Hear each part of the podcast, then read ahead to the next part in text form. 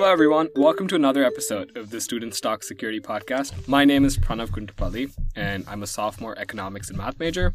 Today, we're launching a new mini series Meet the NDISC Fellows. NDISC, or Notre Dame International Security Center, brings together leading scholars, soldiers, and students together to learn more about American national and international security. My hope is to introduce some of the cool people at NDISC and to everyone on campus and at the center. I'm beyond excited to kick the series off with our first guest, Major Greg Scott of the U.S. Marine Corps, who is also the War College Fellow at NDISC. Hey, Greg, good morning. Hi, Pranav. Good morning. Just the quick disclaimer: you know, uh, the views and opinions, observations, everything that I have uh, expressed in the podcast and will express uh, are those of myself, my own. They don't reflect any official policies or positions of the Marine Corps, Department of Defense, or the U.S. government as a whole. We're glad to have you here.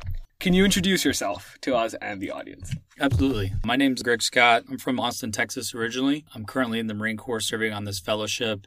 But briefly, what kind of got me to this point is I started and did my undergrad at Texas A&M University, about an hour and a half east of Austin. UT was near and dear to my heart growing up, but it was too close to home. You know, mom and dad are still in the area, so I had to get out of that area. Didn't plan on the Marine Corps. You know, it was not in the grand scheme for me. As I was, you know, working my way through college, taking my time, my undergrad took almost a decade, and I'm not a doctor. Seven years at A&M. I enjoyed a lot of my time down there, but I was working for a company called TDI Brooks Offshore Oil Exploration. Enjoyed it very much, and kind of everything was falling into a line for either working for them long term or a career path in the construction industry, which I had a lot of experience in. So kind of right before I graduated, kind of last sort of minute thing, decided I'd try the Marine Corps instead. Didn't have any real, you know, draw. My generation, we saw 9 11 happen. I was in high school. I didn't have a compelling, like, I must serve based on that, like a lot of my peers did. It was more of a, if I don't do it now, I can't come back to the construction industry later. Uh, you know, I can't do it vice versa. So that's kind of what got me to the Marine Corps through A&M and a little bit non-standard career path, if you will, leading up to the Marine Corps Vice, a lot of kids at A&M, especially in the Corps Cadets, you know, giant ROTC program.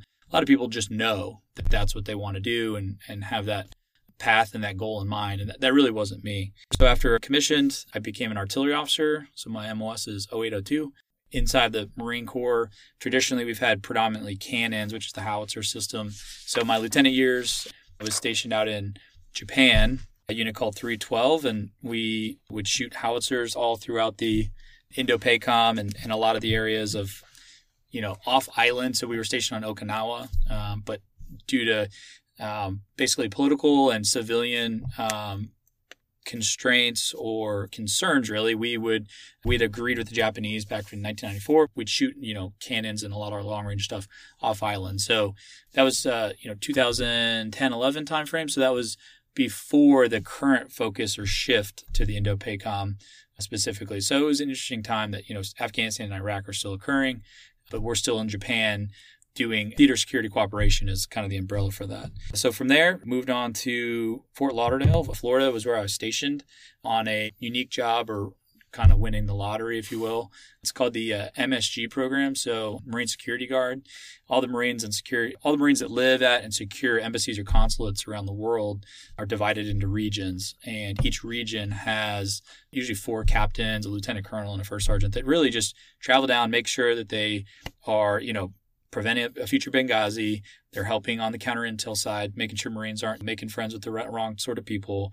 And then also the, all the life support that goes into that. So that's where I really grew an appreciation for the relationship with the Department of State was was vital. You know, a lot of the money, but also living you know conditions and everything like that are affected by um, Department of State or different bureaus or branches within the Department of State. So, of course, walking in and having no idea or an appreciation for another culture or tribe, as I would call it, i.e., the State Department, that was a, a learning curve, and it was fascinating. It was it was wildly uh, stimulating mentally for me. So, I uh, love my time down there.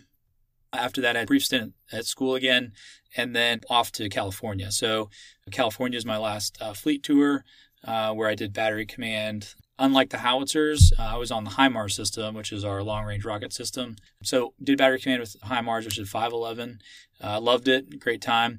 I did not deploy with 511. They were going to go, my unit, Sierra Battery, was going to go back to Japan UDP. We transitioned and I shifted over to the SP MAGTF. And for CENTCOM, so it's uh, it's quite the alphabet soup, SP MAGTF CRCC. So that stands for Special Purpose Marine Air Ground Task Force Crisis Response CENTCOM. so, in my opinion, anything with that many letters in it, it equals that we d- we do everything or we do nothing all at the same time. So, the SP MAGTF Crisis Response Team in CENTCOM specifically was born out of Benghazi as a um, stand-in crisis response force for any sort of thing that may pop up. Similar construct to a MEU, which is our in the Marine Corps' base kind of unit, you know, floating around on ship. Only difference being that we were call it a dirt debt. So we were based out of Kuwait, Saudi Arabia, Djibouti, and then we had responsibilities in Jordan, Iraq, Afghanistan. Ultimately, we did the um, the evacuation, the Neo Kabul out of Afghanistan, and we're there kind of on this um, tether, if you will. So kind of just waiting for anything to happen. In between those periods of just waiting was plenty of interaction with training events in those local countries, um, conducting bilateral or theater security cooperation type of training events. That was my most recent deployment experience. And then here, it brought us here. So here at Notre Dame for a year to study and to gain an appreciation again from outside Marine Corps, kind of looking back in. We're glad to have you here. Notre Dame, of course, has is a school with a really strong ROTC program. I see kids in uniform all the time, just like walking over to class. It's a really intimidating feeling when you have like ROTC kids lined up in the front row. Sure, and yeah. You walk into class. That uniform thing, yeah. but you mentioned that you had a very different point of entry Mhm. to the military. Could you explain what you mean by that? Absolutely. So as I, as I said, you know, my plan initially didn't include uh, the Marine Corps, but after I I joined the Marine Corps from the very outlet or the very outset, just going to OCS, my plane's late getting there. Right, we get delayed. My bags don't show up. I show up to OCS about 12 hours after everybody else. They're already put into squad bays and asleep. You know, they just throw me in there like, hey, go go sleep in here. I don't have any of my checked baggage. I you know, have to ask my neighbor to like just borrow his toothpaste. I wore the same clothes that I had flown in uh, for about three days before we could go to the store and buy new ones. All these little micro steps along the way kind of had that non traditional career path. So fast forward to Japan, late 2010 or, or 2011 fr- timeframe, and most of my peers that were stationed stateside that I went to Fort Sill with for school, they're all going to Iraq and Afghanistan, predominantly Afghanistan at that point. But I'm in Japan. So it's like there's one lieutenant from artillery that they send to Japan, like one out of the entire island, that's going to be permanent personnel. 312 uses a program called uh, UDP, Unit Deployment Program. So they have batteries that deploy from the States to Japan for six month stints.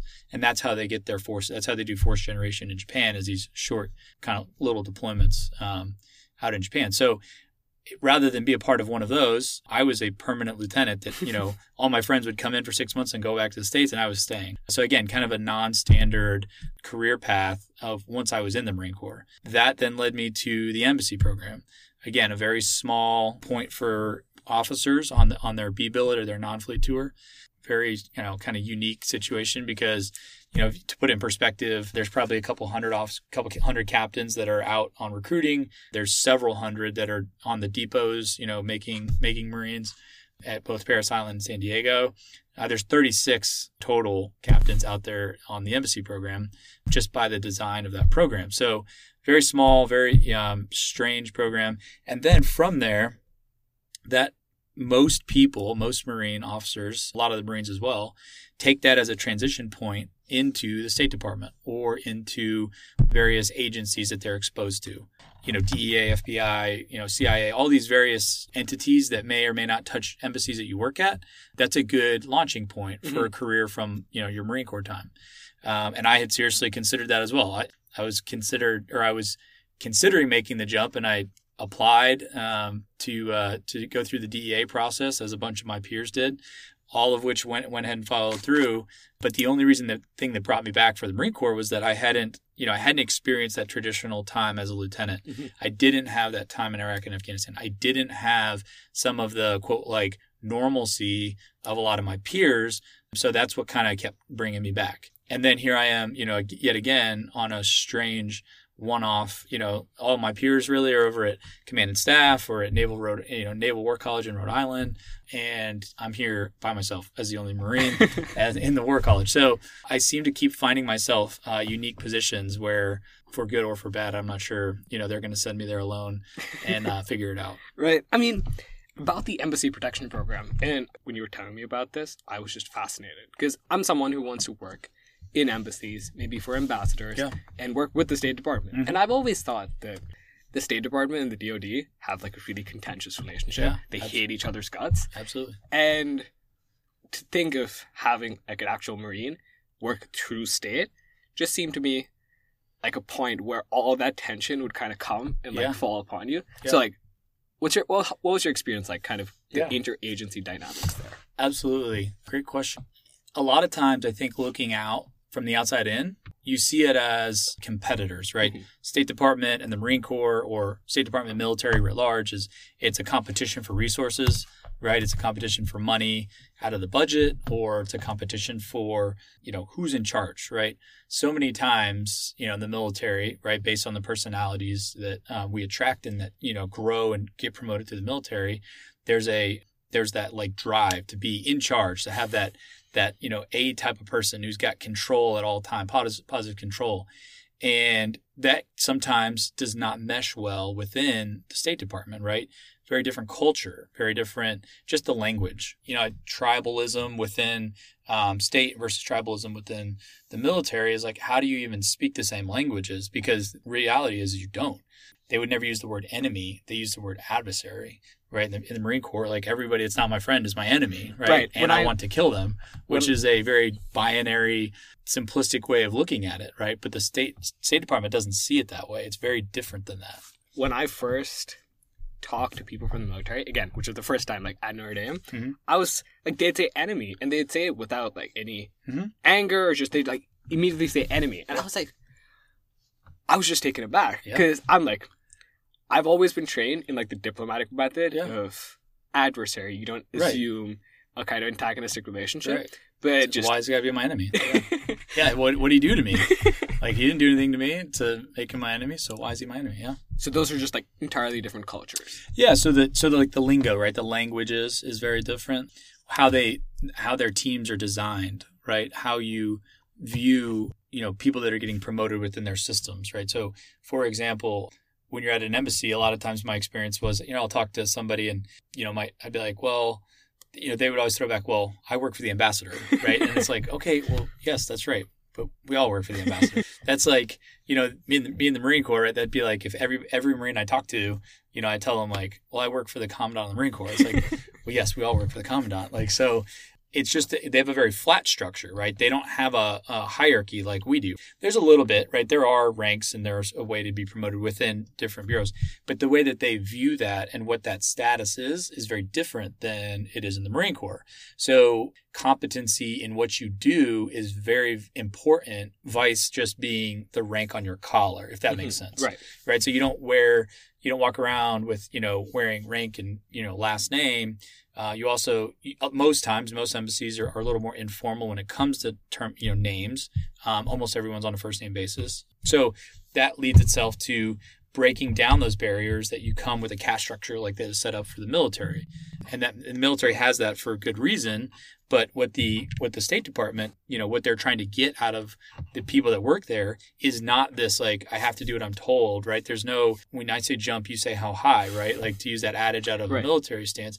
They don't have that in the State Department because they don't need that, Mhm. right? They need independent thinkers. They need people that can challenge the status quo and can openly disagree with an opinion that's even a State Department opinion or you know a chief of mission opinion in that embassy and a policy of how it works and that's that's how their system is designed so it is a clash on the outside, but from the inside looking out, once I'm there, I was fascinated how well it works. It really works great. I mean, it's, you know, the, the Marines, you know, the biggest thing is, is like you have to be willing to learn, right? I tell all the Marines that are down there and I tell all the, you know, the leadership, like the, the gunnies that are going down there is like, listen first. Like when you meet people in state, don't assume that they don't like you because you're in the military, right? Because nine times out of 10, it's not that people don't like each other or there's a clash it's just a misunderstanding. It's a misalignment of expectations. So if you can communicate through what your expectations are or what you're there to do, you get along great mm-hmm. because you're not competitors, right?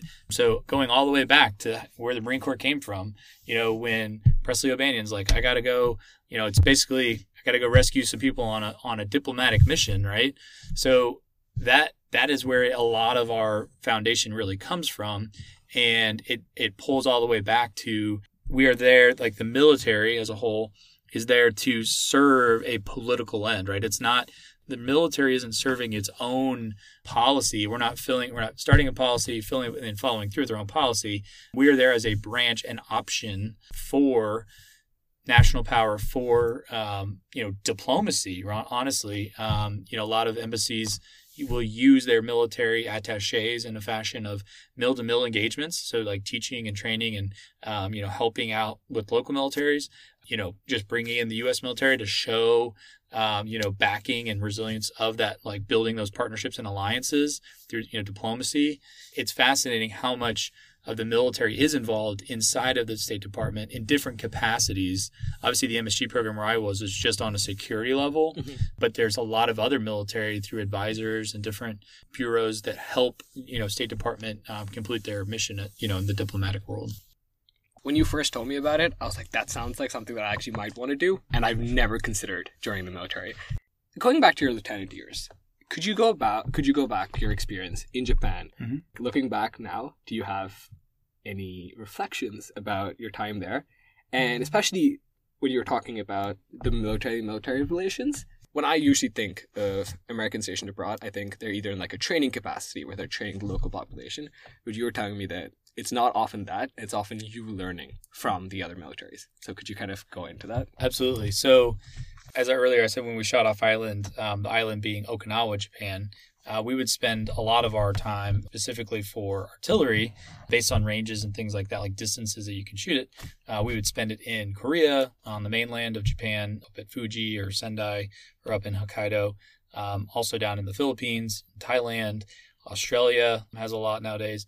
Spend some time in Singapore, Malaysia. All of these countries really love to spend time with U.S. military, either in something kinetic like learning each other's military systems or sometimes just on an educational piece right? It's like the cultural experiences just getting together having tea or having you know whatever the local drink is goes a long way in building those relationships and they're strategically vital partners and allies throughout the region um, that's such a fundamental piece for us in the military uh, as well as like the Marine Corps specifically, is the Marine Corps is tiny and, and there's no, you know, if, if there's a conflict, right, is it's not the Marine Corps that's able to go in and do these things unilaterally. Like we're, we're way too small, but it is built through building those relationships, those interpersonal connections with people that are of similar rank or similar status inside uh, those countries. It's easy to remember friends I have in Korea that I've met and and still on you know Facebook friends, um, lieutenants there, and it's funny how that all kind of like comes together. And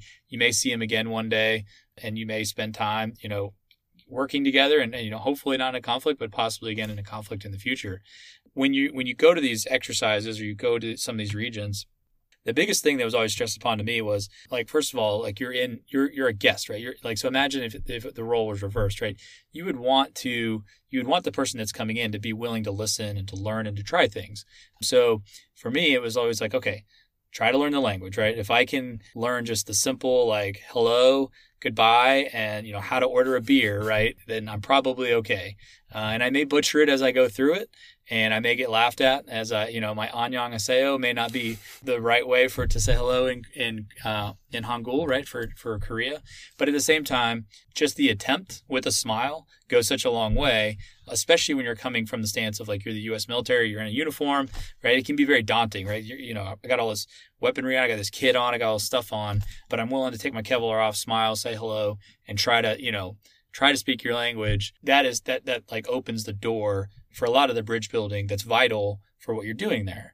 Beyond being able to just, you know, try to learn a little bit is really just being able to listen. So when these in these exchanges uh, for military exchanges, a lot of times we would spend two to three days sometimes solely on their equipment. So, you know, as an artillery guy, it'd be, you know, the Korean, you know, Paladin or, or whatever the ROK Marine Corps uses, right?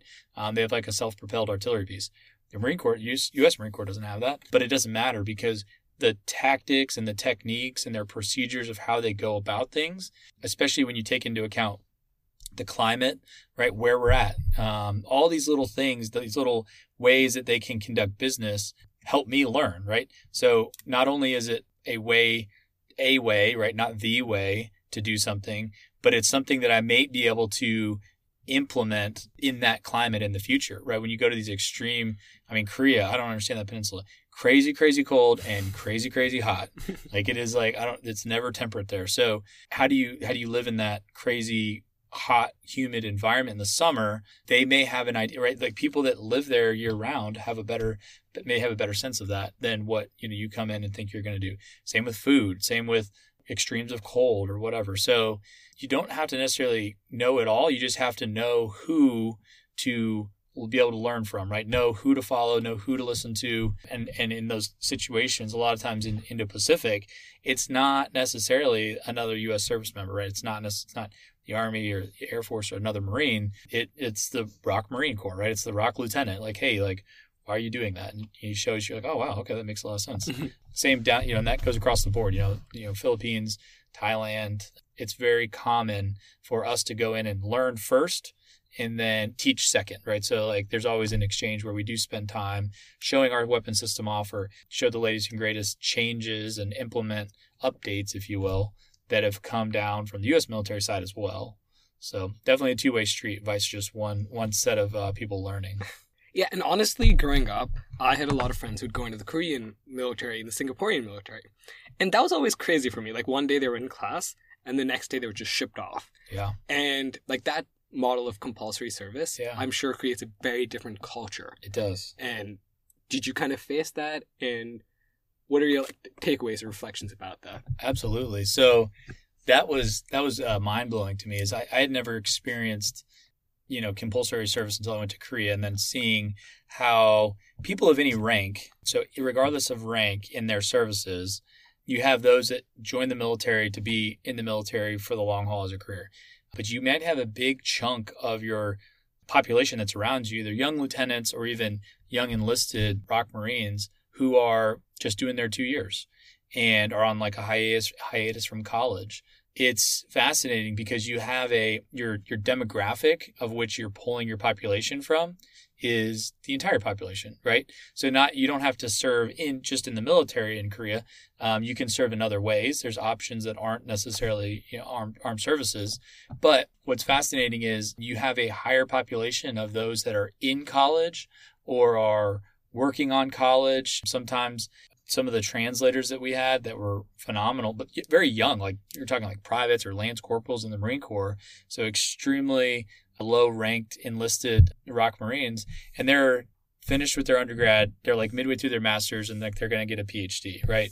So like that that demographic or that scenario is not the same on the United States side.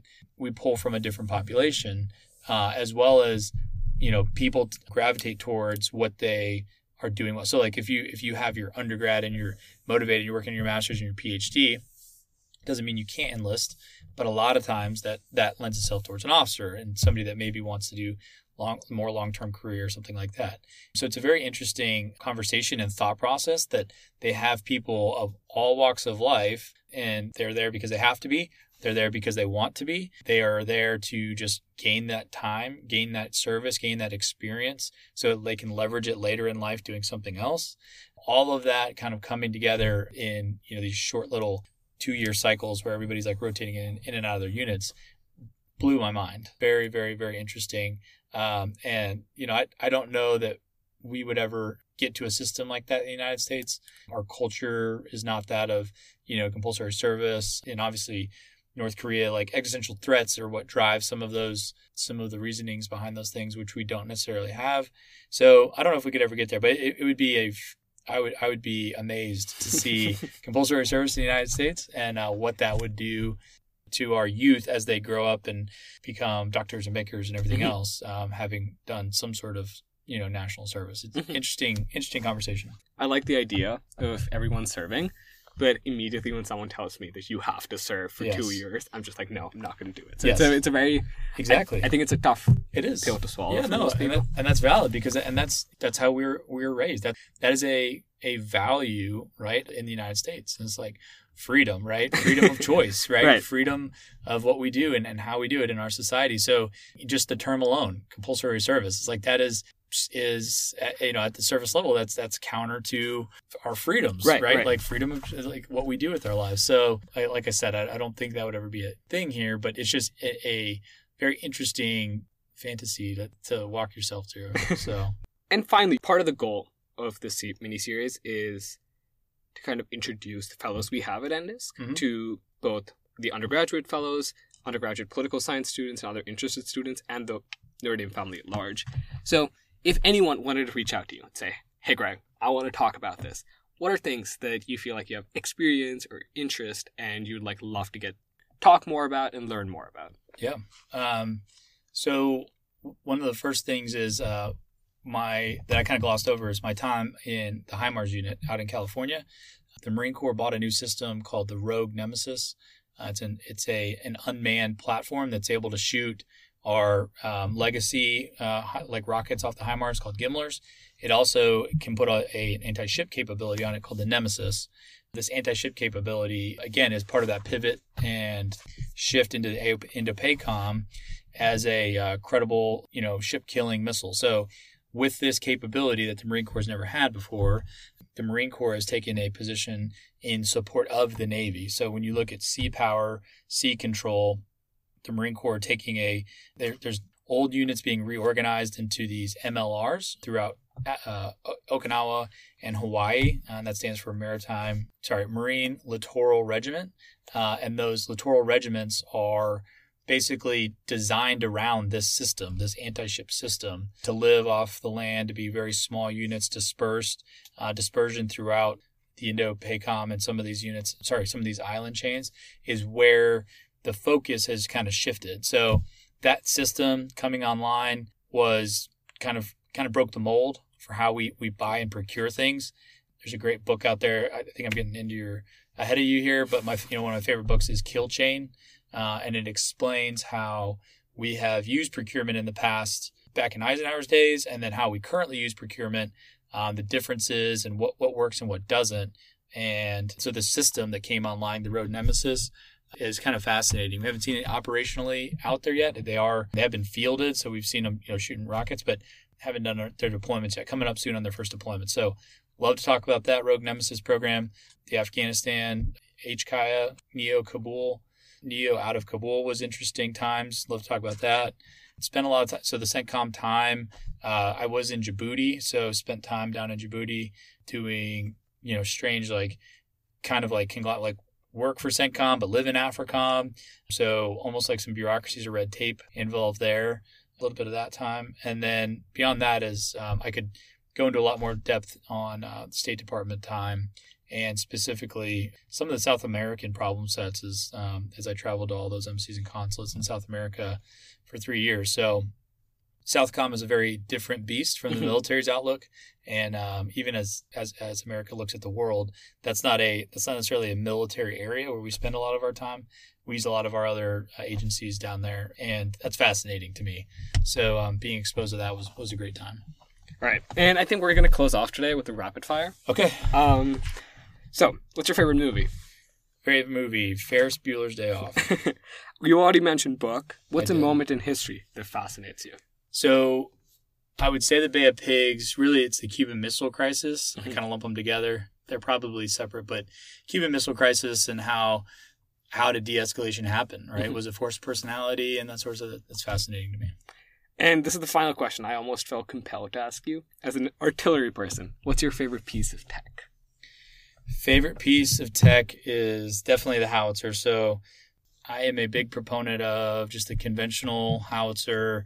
Marine Corps, we use the M triple seven, uh, so I'll, I'll say that. But I'm a big fan of the KISS method. You know, keep it simple, stupid. While the HIMARS was great and and the Rogue Nemesis is great, I'm simple, right? So I would rather just have a, a simple round, easy tube, you know, analog systems. Uh, so very simple cannons for me. All right. Thank you so much. Yep. Thank Major you. Greg Scott, and I had a real ple- I had a great time talking to you. I did too. Thank you so much. If you'd like to follow the Notre Dame International Security Center seminar series, please visit our website at politicalscience.nd.edu forward slash NDISC forward slash, or follow us on Twitter at hashtag ND underscore ISC. Please note that opinions expressed in the seminar series are solely those of the participants or speakers, not of the International Security Center or the University of Notre Dame, which take no institutional position. Music for this podcast is licensed under Sample Swap.